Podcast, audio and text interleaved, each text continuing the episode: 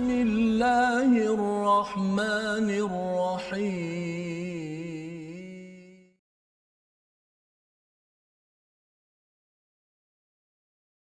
أعوذ بالله من الشيطان الرجيم. بسم الله الرحمن الرحيم. الحمد لله رب العالمين الرحمن الرحيم مالك يوم الدين إياك نعبد وإياك نستعين اهدنا الصراط المستقيم. صراط الذين أنعمت عليهم غير المغضوب عليهم ولا الضالين.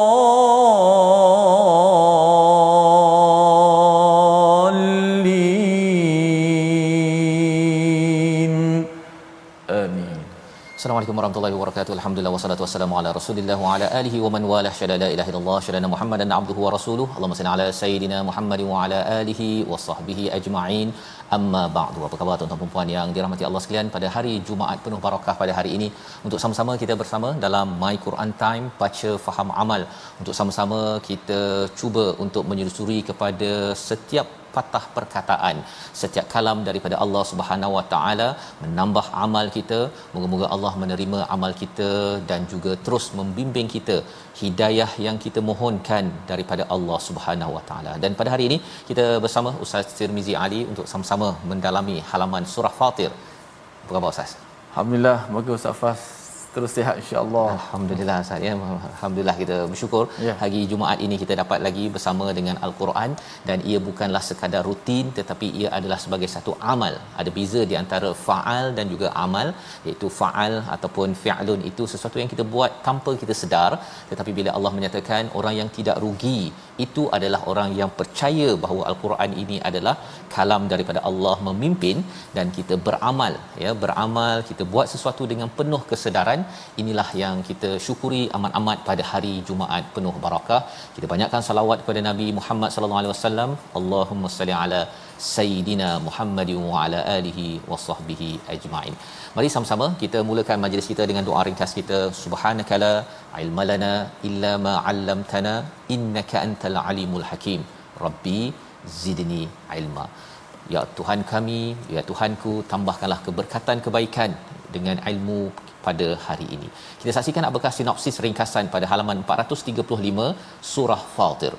Bermula daripada ayat yang keempat, apa yang kita akan lihat adalah bagaimana Allah memujuk kepada Nabi Muhammad sallallahu alaihi wasallam apabila didustai ataupun dinafikan kebenaran demi kebenaran yang dibawakan daripada Allah Subhanahu Wa Taala. Diteruskan pada ayat 5 hingga 8 pengukuhan kepastian tentang hasyar iaitu hari kita dibangkitkan, dikumpulkan pada hari kiamat dan juga waspada terhadap syaitan serta balasan bagi orang-orang yang beriman dan juga kufur kepada Allah Subhanahu Wa Taala. Diikuti pada ayat yang ke-9 antara tanda bukti kekuasaan Allah dalam menegaskan kebenaran adanya hari kebangkitan ataupun nama lainnya adalah al-ba'ts ya. Jadi ini adalah ringkasan daripada halaman 435 kita akan sama-sama membaca daripada ayat 4 hingga 8 terlebih dahulu untuk kita menghargai bagaimana surah Fatir ini. Kalau kita bandingkan dengan surah Sabak sebelum ini surah Sabak bermula dengan alhamdulillah. Surah Fatir juga bermula dengan alhamdulillah. Surah Sabak banyak bercerita tentang sejarah Nabi Sulaiman tentang Sabak. Dan dalam surah Fatir ini banyak bercerita tentang bukan sesuatu yang di belakang tetapi yang ada di sekitar kita iaitu tentang alam sekitar sebagai bukti kebesaran Allah Subhanahu Wa Taala. Ayat 4 hingga 8 dipimpin Al-Fadhil Ustaz Tirmizi Ali. Silakan Ustaz. Alhamdulillah, terima kasih Fadil Ustaz Tuan Fazrul.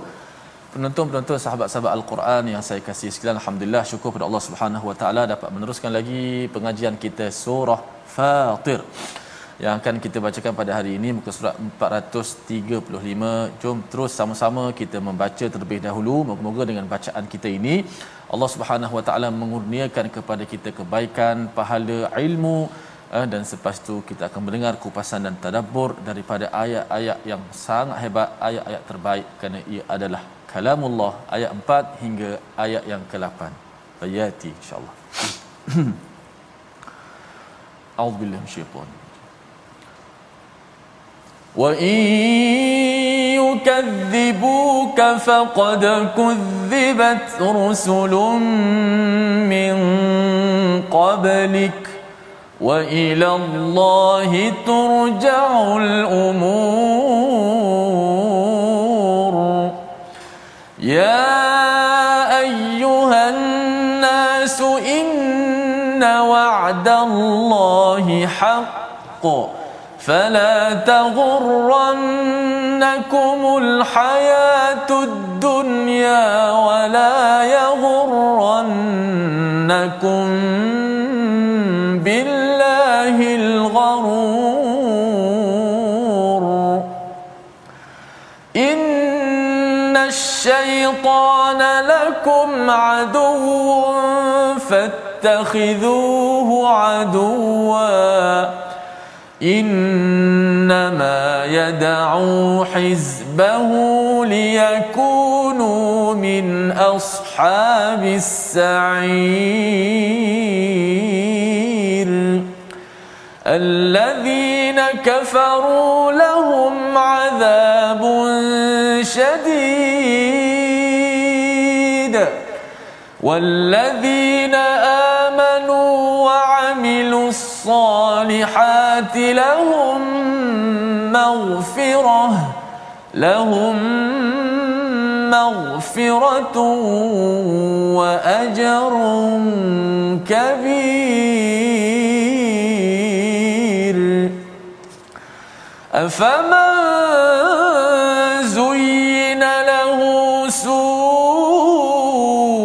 عمله فرآه حسنا. فإن الله يضل من يشاء ويهدي من يشاء. فلا تذهب نفسك عليهم حسرات. إن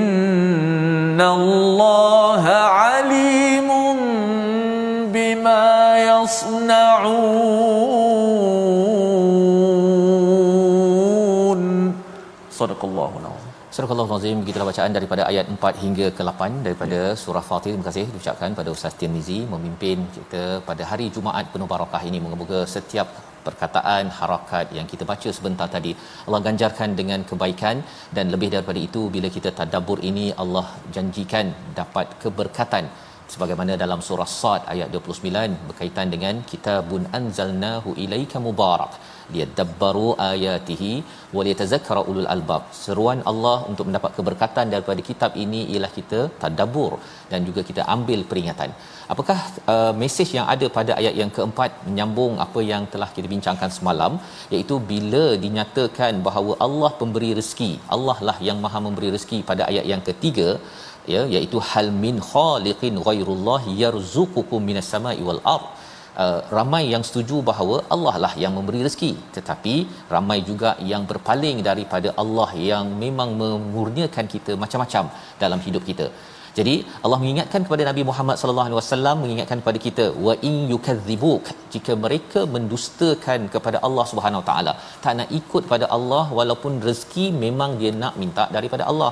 Buat bisnes masih lagi harapkan Allah tolong bagi hujan bagi signal internet semuanya daripada Allah Subhanahu taala.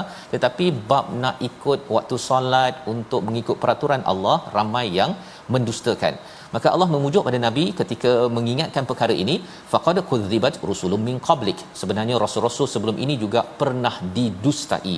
Wa ilallahi turja'ul umur. Serahkan semua ini kepada Allah Subhanahu wa taala. Nabi sila buat tugas kita sebagai umat Nabi Muhammad sallallahu alaihi wasallam kita teruskan tugas kita untuk mengajak ramai kepada kebaikan. Dan kalau ada orang nafikan ya dengan serba kelemahan kita kita mungkin ada kelemahan ya tetapi bukanlah kelemahan itu menyebabkan kita berhenti daripada melaksanakan tugas mengajak manusia kepada kepada Allah. Biarkan Allah uruskan kita buat tugas tugas kita jadi apakah apakah perkara yang perlu diingatkan kepada seluruh manusia?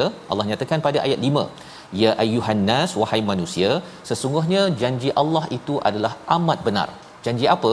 Iaitu janji bahawa kita semuanya akan dikembalikan pada Allah Subhanahu Wa taala ya. Pada ayat yang keempat tadi wa ilallahi turja'ul umur semua perkara ini akan dihisap oleh Allah Subhanahu Wa taala jadi janji ini benar jangan sampai keimanan kepada hari akhirat itu diambil sambil lewa. Kerana apa?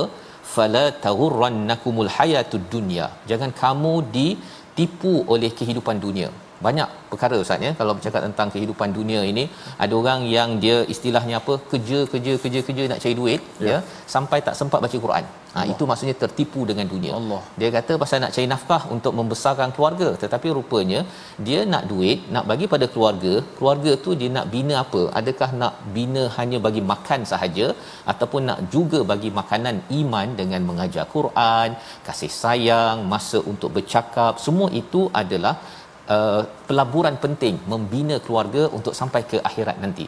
Jadi jangan tertipu dengan dunia apa lagi ada orang yang istilahnya adalah uh, sportholic. Uh, sukan sukan sukan sukan sukan. Bersukan okey tetapi dia memang asyik nak bersukan. Ada orang yang istilahnya uh, gila game. Ha uh, gila Betul. game ya. Main game game game habis 3 jam, 4 jam, 5 jam berhenti sekejap kalau berhenti untuk solat okey. Okey. Ada yang berhenti untuk makan saja ataupun berhenti untuk pergi tandas, main game lagi terutama bagi adik-adik yang terlibat ya masa masa PKP ini ibu ayah kena ingatkan kepada anak-anak kita jangan sampai jadi orang yang gila game ya. Pasal apa? Itu tandanya sudah ditipu oleh kehidupan dunia. Merasakan bahawa bahawa hidup ini adalah dengan hiburan. Ada orang yang uh, selepas satu uh, filem satu filem tengok lagi tengok lagi. Langgan uh, sampai sebulan bayar dan tengok dan tengok. Kalau boleh nak habiskan semua filem Bollywood Hollywood apa-apa wood wood yang ada ustaz ya. Jadi itu adalah tanda apa? Tanda bahawa telah ditipu oleh kehidupan di di dunia. Hmm. ada orang yang dia dia tertipu dengan nak mencari status dan makin nak terkenal nak jadi influencer nak cari follower itu juga satu satu tipuan daripada daripada dunia. Jadi banyak perkara yang kita faham daripada ayat ini. Dan hujung itu lagi menarik Allah menyatakan wala yaghurrannakum billahil gharur.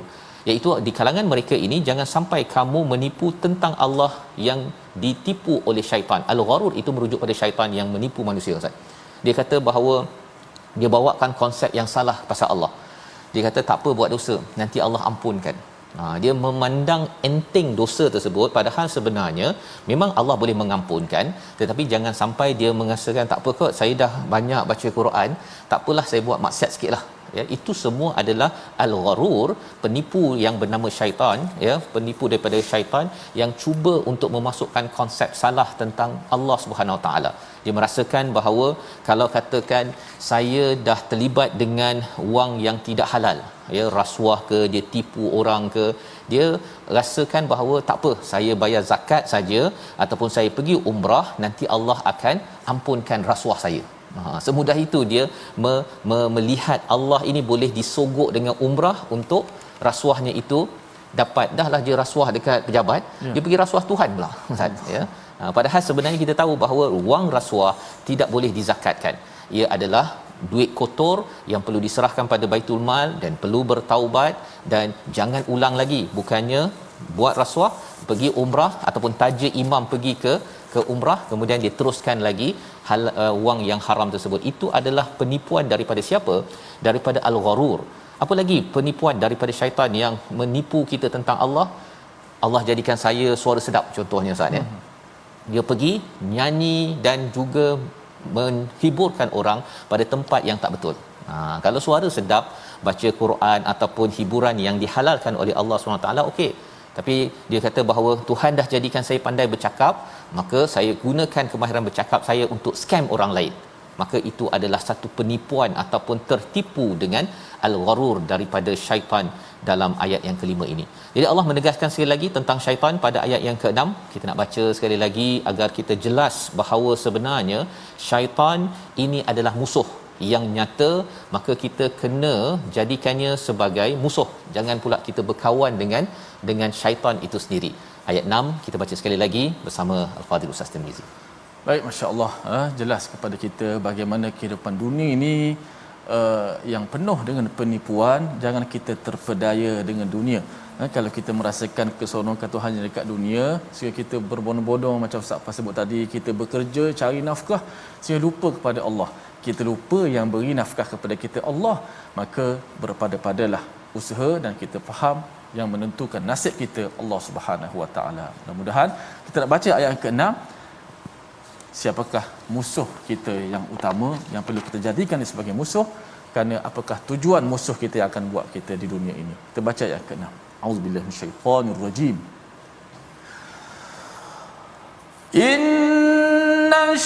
الشيطان lakum عدو فاتخذوه aduwan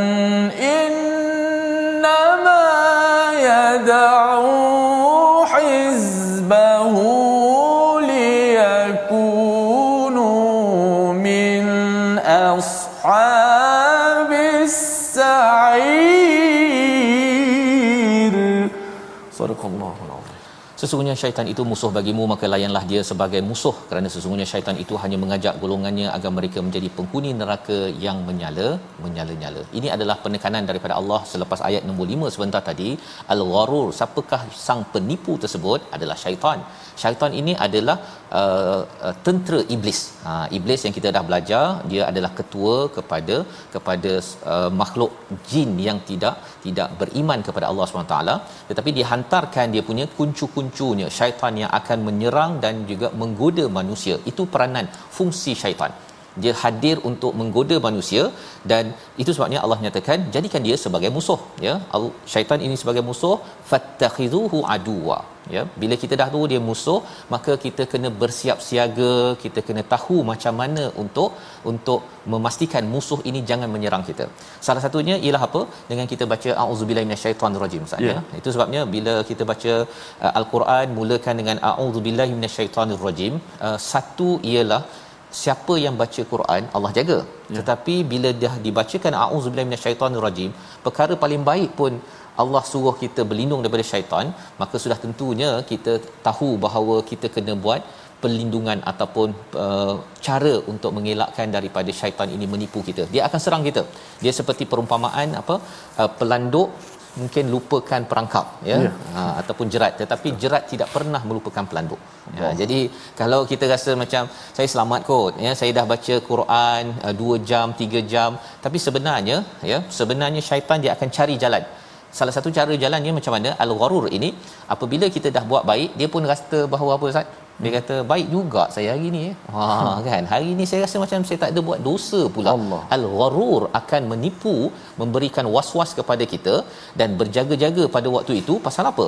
Pasal cara orang buat baik syaitan serang cara baik. Ha ya. Kalau katakan orang tu dah buat jahat dia pun akan rasa putus asa daripada rahmat Allah Subhanahu Wa Taala. Jadi apabila kita berbuat kebaikan ini kita jangan sampai kita tertipu oleh syaitan. Innama yad'u hizbahu sebenarnya syaitan ni setiap hari dia pergi dia minta cula undi ustaz ataupun cula. Kalau boleh kamu nak tak jadi parti saya? Ah. ha, hizb. Itu maksudnya parti. Ya kalau boleh dia nak dapatkan keahlian seramai mungkin nak pergi ke mana?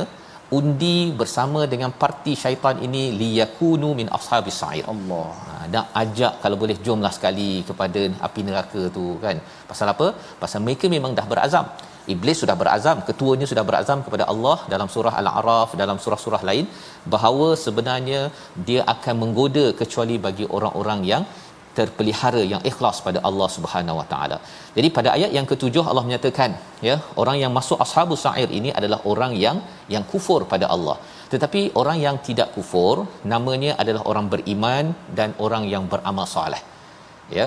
Orang yang kufur satu itu ikut syaitan. Tapi lawan kufur sebenarnya adalah syukur ustaz ya? Ya. Orang yang syukur. Tapi Allah tak cakap orang yang syukur. Allah cakap orang yang beriman beramal soleh. Allah. nak ceritanya apa? Nak ceritanya kalau seseorang itu bersyukur dia tak boleh duduk diam je. Dia kata alhamdulillah saya dapat game. Alhamdulillah saya dapat Quran. Bukan. Dia bersyukurnya itu dia percaya bahawa itu adalah nikmat daripada Allah Subhanahu Wa Taala dan dia beramal ya dengan apa yang Allah beri. Maka apa kesannya? Dua manfaat mendapat keampunan pasal mungkin kita dah dapat macam-macam nikmat daripada Allah tetapi kita masih tak gunakan betul-betul. Ada suara boleh bercakap, saya ni boleh buat itu buat buat ini tapi tidak buat betul-betul, Allah boleh ampunkan. Tapi syaratnya kita terus beramal. Dan yang keduanya, Allah akan beri ganjaran yang besar. Ganjaran yang besar pasal mungkinlah kita dapat ganjaran tak berapa besar di dunia ini kita rasakan kita kalau saya buat rasuah ini saya dapat 1.5 bilion contohnya. Tapi tak apalah ya Allah saya tak nak gunakan kemahiran saya menipu orang dan bercakap dan begini untuk mendapat ganjaran besar yang tidak halal tak mahu ditipu oleh syaitan maka Allah janjikan tak apa. Kerana kamu dap- ambil yang mana? Kecil-kecil sahaja. Di akhirat nanti kamu akan dapat ganjaran yang yang besar. Inilah pelajaran dalam ayat yang ketujuh membawa kepada perkataan kita pada hari ini kita saksikan. Gharra ataupun gharara maksudnya menipu ataupun memperdaya 27 kali disebut di dalam al-Quran dan inilah yang dinyatakan pada ayat ke-8 juga bila Allah menyatakan apakah patut orang yang buruk perbuatannya menganggap baik perbuatannya itu? Ini adalah salah satu kesan dalam dalam masyarakat. Kita boleh ter terasa bahawa benda buruk jadi baik dan benda baik jadi buruk. Ini adalah daripada daripada syaitan. Syaitan akan cuba memastikan siapa yang bersama al-Quran ada yang kata Quran ini alah ini 1400 tahun yang lepas. Boleh makan ke? Boleh cari makan ke? Itu adalah gharar ataupun gharur yang dibawakan oleh syaitan. Kita jangan sampai kita terbalik dan macam mana kita tak nak terbalik tersebut Allah cakap bahawa ia ada kaitan dengan hidayah daripada Allah. Fa innallaha yudillu man yasha wa yahdi man yasha bila Allah beri hidayah kepada seseorang dia nampak kebaikan sebagai kebaikan. Tapi kalau tak dapat hidayah sumber hidayah daripada mana? Daripada al-Quran. Ini yang kita akan sama-sama bincang belajar lagi selepas ini. Tapi kita berehat sebentar my Quran time. Baca faham aman insyaallah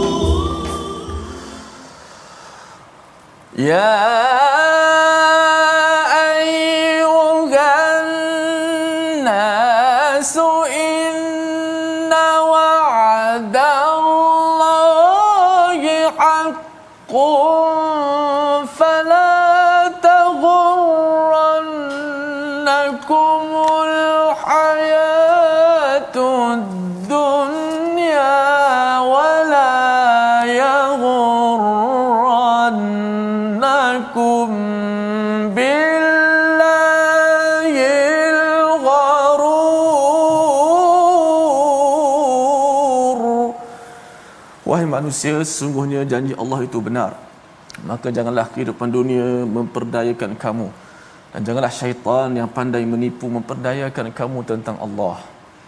Inilah ayat yang kita bacakan pada ayat yang kelima supaya kita tidak diperdayakan dalam kehidupan di dunia ini kerana kehidupan hakikat yang sebenar apabila kita berada di negeri kekal abadi sebab itu Allah sebut faqad faz itulah apabila kita berjaya diselamatkan oleh Allah Subhanahu Wa Taala daripada neraka dan masuk syurga itulah kejayaan yang hakiki kejayaan yang sebenar. Amin. Amin ya rabbal alamin. Alhamdulillah terima kasih kepada semua sahabat-sahabat. Terus setia my Quran time baca faham amal kita ada pada muka surat 435 pada hari ini. Alhamdulillah.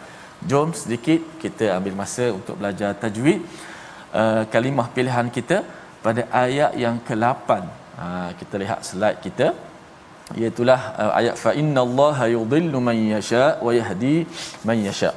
Sempurnakan hukum idgham ma'al gunnah uh, kita pilih hari ini hukum idgham ma'al gunnah yang terdapat pada potongan ayat yang ke-8 ada dua hukum idgham ma'al gunnah di mana tu sahabat-sahabat sekalian? Ha, dekat mana boleh jawab? Dekat ruangan komen. Mana nak kena hukum idgham ma'al gunnah ha, seperti biasalah. Ha, yakin sahabat-sahabat semua dah tahu ni. Kan? Nun mati bertemu dengan huruf ya ha, dalam ayat ini. Ada dua pula tu. Mayyasha dan perkataan mayyasha itu ada dua. Ha, sesungguhnya Allah berhak menyesatkan sesiapa yang dikendaki. Mayyasha wa yahdi man yasha beri petunjuk kepada sesiapa yang kendaki tak apalah tu makna. Cara bacaannya kita nak baca dengan betul. Nun itu diidghamkan ke dalam ya. Ha idgham tu apa? Masuk. Ha sebab tu nama dia idgham. Nun tu dimasukkan ke dalam huruf ya dan kita baca dengan ma'al gunnah ha baca dengan gunnah gunnah tu dipanjangkan. Di mana tempat gunnah gunnah tu tempatnya di hidung. Man yasha contoh. Wa yahdi man yasha. Ha, nun masuk dalam ya. Berlaku dalam dua suara. Ada sautain dua suara. Satu suara mulut. Mulut kat mana? Nun masuk dalam ya i masuk dalam ya. I dalam ya. Yang kedua suara di hidung. Masuk di hidung suara gunnah itu. Maka ada dua corong suara. Man ya mula serentak berakhir serentak. Ya ni ma'an wa ni ma'an. Maksudnya nun masuk dalam ya berserta gunnah bukan masuk ya dulu baru gunnah mai ah ha, bukan begitu. Maknanya serentak. Masuk dalam ya dan berserta gunnah mula sekali habis sekali. Ada orang dimasuk ya saja. Mai tutup hidung tak rasa apa-apa. Maknanya dia tak masuk gunnah. Ataupun dia masuk dalam nun saja. Man ha dia masuk nun saja tapi ya tak masuk. Ah ha, maka kena masuk dua-dua. Ya dan juga nun berlaku suara dengung ataupun suara gunnah. Wallahu a'lam. Sahabat safah Baik, terima kasih ucapkan pada Ustaz uh, Tirmizi untuk berkongsi tentang bacaan sebentar tadi tajwid untuk sama-sama kita uh, hmm. dapat menghargai uh, sebenarnya bercakap tentang dengung ni saatnya hmm. uh, waktu covid baru ni yeah. bila kena kuarantin itu bila ada satu masa tu deria bau tak berapa okey kan uh, waktu itu dia macam sesama macam kita sesama juga kan uh, dengung tu dia rasa macam tak mantap sangat. Oh betul. Ha, baca Quran pun dia rasa macam sengau aja. ya, semua tempat nak dengung kan. Jadi salah satu daripada nikmat yang uh, diseru dalam surah Fatir ini untuk kita selalu ingat ialah apa? Uh, hidung kita. Ya. Ha, nah, hidung ini amat penting dan apabila kita baca al-Quran dalam hidup kita ini ia akan menyebabkan kita uh, dapat uh, kepuasan ya dan bila kita dapat kepuasan dalam membaca al-Quran ini inilah yang Allah akan ceritakan sebentar nanti bagaimana pentingnya al-Quran dalam dalam kehidupan kita. Dan tajwid sebentar tadi sudah pun kita dalami untuk terus kita kita amalkan. Baik. Kita ingin meneruskan kepada uh, perbincangan kita ya. Apa yang kita belajar daripada ayat 8 sebentar tadi Allah menyatakan ada orang yang tertipu yang dia nampak bahawa uh, perkara buruk sebagai perkara baik ya. Tetapi sebenarnya macam mana kita nak pastikan ianya tidak berlaku hidayah daripada Allah Subhanahu taala. Dan bila perkara ini tunggang terbalik ustaz ya? Yeah. contohnya ada orang kata kalau tak baca Quran pun yang penting jadi kaya orang rasakan kaya dan tak ada Quran itu adalah kebaikan kan? Tetapi sebenarnya bila ada Quran itulah kebaikan ya dan itu mungkin mengecewakan bagi orang-orang yang nak bersama dengan al-Quran. Seperti mana nabi dinyatakan di sini fala tazhab nafsuka alaihim hasarat pada ayat yang ke-8 janganlah rasa nak nak binasakan diri pasal stres melihat orang faham terbalik. Ya. Ya, orang rasa oh kalau orang yang perasuah diangkat contohnya. Ataupun kalau katakan orang ini dia tidak berpegang pada al-Quran diangkat tapi kalau orang yang pegang pada al-Quran ianya dipandang rendah. Jadi kita nampak macam dunia ada sebahagian yang terbalik. Uh, Allah ingatkan pada Nabi jangan sampai rosakkan diri, jangan stress out sangat. Innallaha alimun bima yasnaun. Allah tahu apa yang mereka lakukan. Yasnaun ini penting ya bukan sekadar ya'malun ataupun yaf'alun tapi yasnaun yasnaun ini maksudnya perancangan mereka tahap demi tahap untuk merosakkan sesuatu perkara kebaikan. Ha, macam dalam media Ustaz ya. ya. Sebahagian media dia memang rancang untuk menjatuhkan orang-orang yang berpegang kepada agama. Ha, kalau kita tengok dekat antarabangsa contohnya menampakkan Islam ni sebagai teroris, menampakkan Islamofobia, jangan-jangan dekat dengan orang yang dekat dengan al-Quran, dengan agama. Semua perkara itu dia bukannya dirancang hari ini buat hari ini. Dia dirancang secara panjang. Yasnaun ini macam kita bina kilang. Ya, ya maksudnya dirancang uh, tahap demi tahap untuk akhirnya orang merasakan bahawa makin dekat dengan Quran orang ini teroris. Ha, jadi kita bila kita tahu bahawa sebenarnya itu adalah perancangan, kita jangan sampai binasakan diri, teruskan perjuangan. Dan seterusnya Allah bawakan pada ayat ke-9 hingga 11 bukti-bukti kebesaran Allah Subhanahu Wa Taala untuk akhirnya kita jangan rasa down tetapi kita kena ada izzah rasa bangga ataupun kita rasa bersemangat dengan kebenaran yang kita cuba belajar daripada al-Quran. Kita teruskan dengan ayat 9 hingga 11 bersama Ustaz Tirmizi. Silakan Ustaz.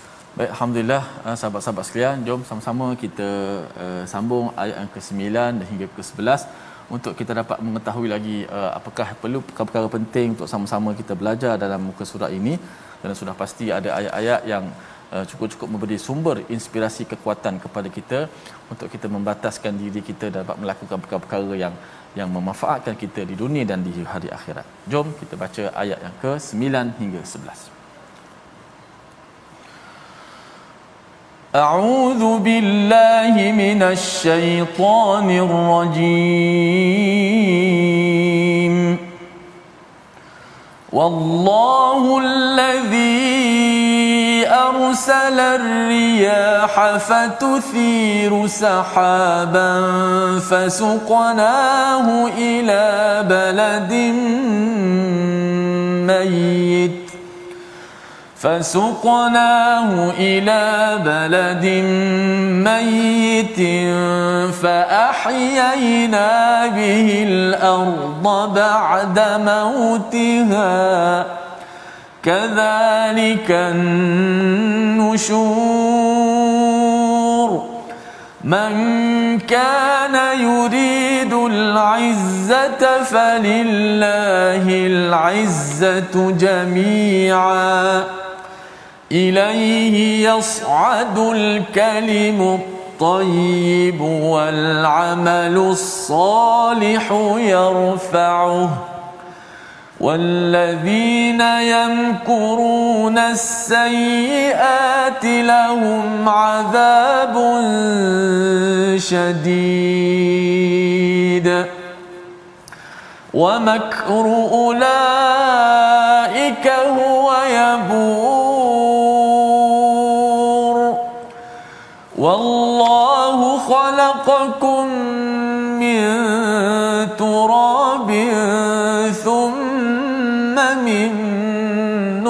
نطفة ثم من نطفة ثم جعلكم أزواجا.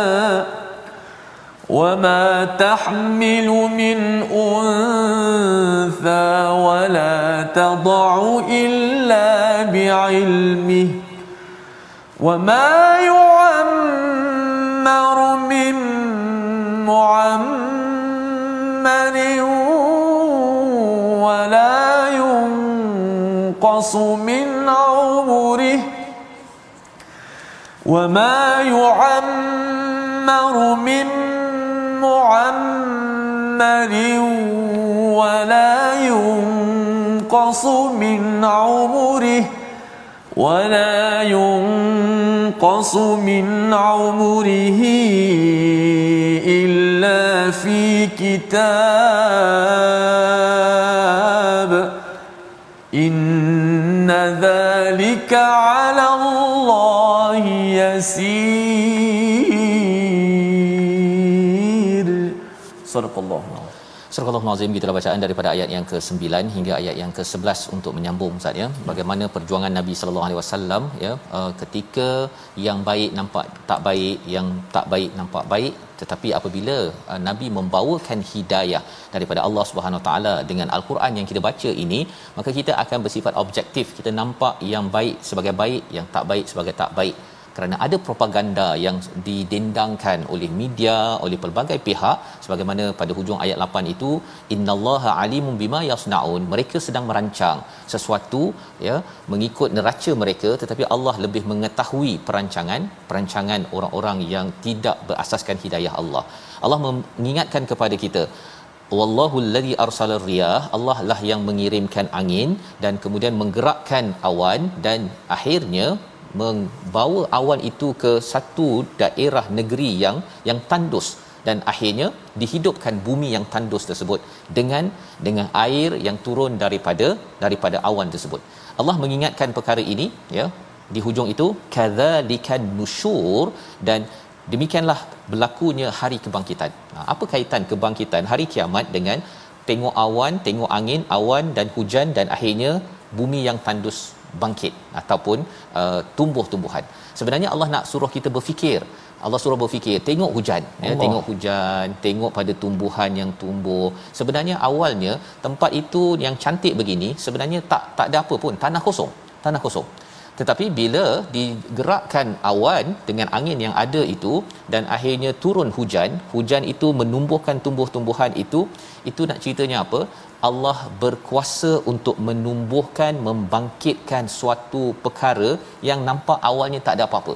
Hmm. Ha, bila sampai akhirat nanti ustaz ni semua orang dah mati dah meninggal tapi lepas tu Allah nak bangkitkan mudah saja sebagaimana Allah mudah bangkitkan ataupun tumbuhkan tumbuhan yang berwarna-warni yang kita tengok sebentar tadi padahal awalnya itu semuanya adalah mati ya semuanya mati jadi bagi orang yang bersama al-Quran bila fikir begitu oh iyalah betul lah kan ha, bukan kita tengok pokok yang tumbuh itu sebagai pokok semata-mata tetapi mengingatkan kita kepada kadzalikan nusyur jadi bila kita dah nampak perkara tersebut bahawa kita ni akan dibangkitkan, kita nak cari kemuliaan ini di mana sebenarnya? Ha, nak cari kemuliaan dekat mana? Adakah dekat sini sahaja sampai meninggal habis ataupun sebenarnya Allah kata apa? Man kana yuridul izzata falillahil izzata jami'a. Siapa yang nakkan kemuliaan, maka bagi Allah lah segala kemuliaan yang ada. Dekati Allah Ustaz ya. Hmm. Pasal ada orang yang dia kalau kita tengok sebentar tadi dia tertipu dengan dunia, hmm. dia nak mencari kemuliaan dengan dunia. Padahal sebenarnya dunia ini dengan harta ke dengan status ke kita popular ke apa sebagainya itu semua itu adalah tipuan semata-mata. Kerana kalau ia tidak membawa kita lebih kepada dekat dengan Allah sebenarnya tak mulia Ustaz. Ya? Hmm. jadi Allah bagikan uh, dia punya solusinya. Kalau kita nak mulia sangat kita kena dekati Allah macam mana? Ilaihi yasadul kalimut tayyib wal amalu soleh yang pertama ialah kalimah yang baik-baik. Kalimah la ilaha illallah kalimah nasihat kita baca Quran semua ini Allah kata yasadu yasadu ini macam kita naik uh, bukit dia akan naik Maksudnya segala perkataan baik, tuan-tuan berborak yang baik-baik dengan anak di rumah, di tempat kerja, segala perkara baik, ceramah, semua perkataan itu akan naik, akan naik. Tetapi untuk push dia, hmm. untuk tolak lagi agar dia terus sampai kepada Allah SWT dia bukan cakap sahaja ha, bukan sah- cakap saja tapi Allah cakap apa wal amalu salih yarfa'u ha, yang akan meningkatkan status kita di sisi Allah Subhanahu Wa Taala ialah dengan amal soleh. Borak boleh? Cakap boleh? Kita bercakap ini ustaz ya? Mm-hmm. tapi lepas kita dah bercakap baik-baik ini kita kena ikuti dengan amal soleh. Amal soleh itu yang akan meningkatkan lagi kemuliaan kita di sisi Allah Subhanahu taala. Macam kat tempat kerja lah ustaz. Betul. kalau kita borak-borak meeting meeting meeting meeting tak buat kerja hmm, memang tak majunya tak sesuatu syarikat tersebut. Tapi kalau dah meeting sekejap, kenalah meeting kan, mesyuarat, bincang-bincang-bincang, satu jam ke bincang. Kita nak buat apa kan? Tiga bulan, enam bulan lepas ni, lepas itu kita tengok kalau seseorang itu ingin yarfa'u ya ingin meningkatkan kemuliaan dan kejayaannya dia kena amal soleh terus baiki lagi sebelum ni saya belum ambil tindakan okey kita ambil tindakan ini 1 2 3 dan ini formula untuk berjaya di sini apatah lagi apabila kita nak mendapat kemuliaan di sisi Allah SWT walladzina yamkuruna sayiat tapi kalau orang yang buat jahat apa yang mereka buat mereka cakap perancangan yang tak baik dan mereka ambil tindakan tidak baik lahum adabun syadid mereka rugi ya diazab wa makru ulaika huwa yabur tak untung Ustaz. Hmm. Tak ada untung, tak ada untung. Tarah. Pasal apa? Pasal sebenarnya cakap merancang tak baik kemudian mereka tidak ataupun mereka buat perkara yang tidak baik. Ha, jadi kita belajar daripada sini ialah apa? Kalau orang Islam, ya orang beriman, kita tuan-tuan ya, kita dah rancang mesyuarat elok dah.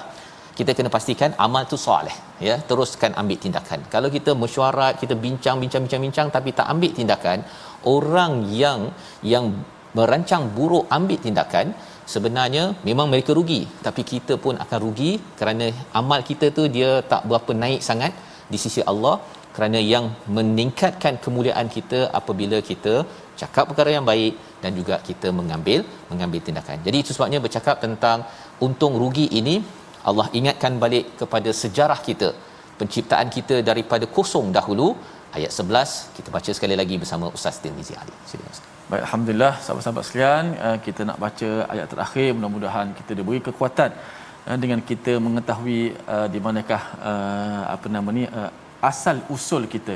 Kita daripada mana kita nak kembali ke mana sudah pasti orang yang bijak, orang yang cerdik dia akan membawa sebanyak bekalan untuk dia bertemu dengan Allah kerana ketika itu Allah Subhanahu Wa Taala membalas sentimpal apa yang kita lakukan dan mengharapkan rahmat Allah. Ayat ke-11. A'udzubillahi minasyaitonirrajim. والله خلقكم من تراب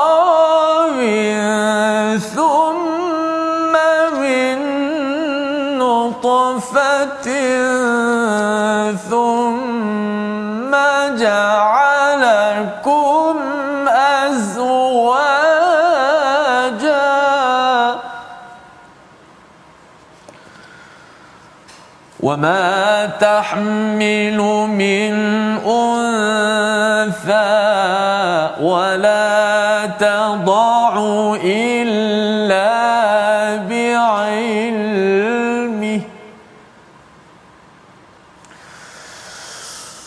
وما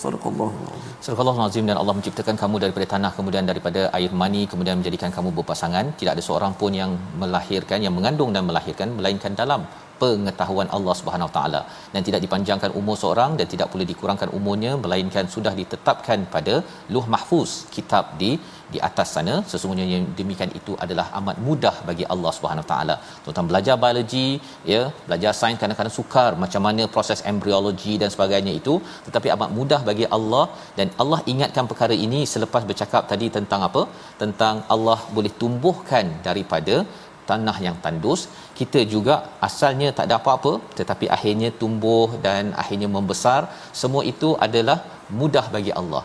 Bila Allah cakap begini nak menceritakan mudah untuk kita dibangkitkan di akhirat nanti, cuma sama ada kita dibangkitkan itu lebih mulia ataupun lebih hina daripada Allah. daripada asal kejadian kita bergantung sama ada kita ini berbalik kepada Allah ataupun tidak berbalik kepada Allah. Dan hadis Nabi salah satunya daripada Anas bin Malik, barang siapa yang ingin rezekinya luas dan dipanjangkan umurnya, hubungkan silaturahim bila kita kenal uh, dia daripada kita berasal ya daripada silaturahim rahim ibu kita menjaga silaturahim maksudnya ialah hubungan adik beradik dengan ibu ayah kita ambil masa dengan saudara kita rupa-rupanya kalau barat mengasakan kalau nak makin untung kita buat kerja lebih kata nabi kita rapatkan silaturahim bersedia rezeki kita akan diluaskan dan kita akan dimuliakan di sini dan lebih itu apabila sampai di akhirat sana membawa pada resolusi kita pada hari ini kita saksikan Yang pertama, terus berkongsi dan mengingatkan kebenaran walaupun dinafikan atau didustakan. Yang pertama. Yang kedua, jangan kita biarkan syaitan menipu dalam kehidupan kita dengan kita memahami hidayah sebenar-benarnya daripada al-Quran. Yang ketiga, kita isi kehidupan dengan perkataan yang baik dan perbanyakkan amal soleh agar kita terus berjaya untung ke syurga. Kita berdoa bersama. Bismillahirrahmanirrahim. Alhamdulillah wassalatu wassalamu ala Rasulillah. Ya Allah ya Tuhan kami, kami berlindung kepadamu ya Allah daripada syaitan yang direjam ya Allah. Jauhkanlah kami daripada musuh kami ya Allah. Ya Allah Tuhan kami, berikanlah kekuatan kepada kami untuk sentiasa kami berhati-hati waspada kepada musuh-musuh kami ya Allah. Ya Allah ya Tuhan kami, jadikanlah setiap hari kami ya Allah bertambah ilmu kami ya Allah. Kurniakanlah kepada kami ilmu yang bermanfaat ya Allah, rezeki yang bertambah ya Allah, amalan salih yang kau redai ya Allah, amal salih yang kau terimalah amalan kami ya Allah. Ya Allah ya Tuhan kami mudiakanlah kami pada hari kebangkitan ya Allah. Ya Allah bangkitkanlah kami dalam keadaan kami beriman ya Allah. Matikanlah kami dalam keadaan kami beriman kepadamu ya Allah. Ya Allah masukkanlah kami syurga ya Allah dengan iman ya Allah. Amin. Ya Rabbal Alamin.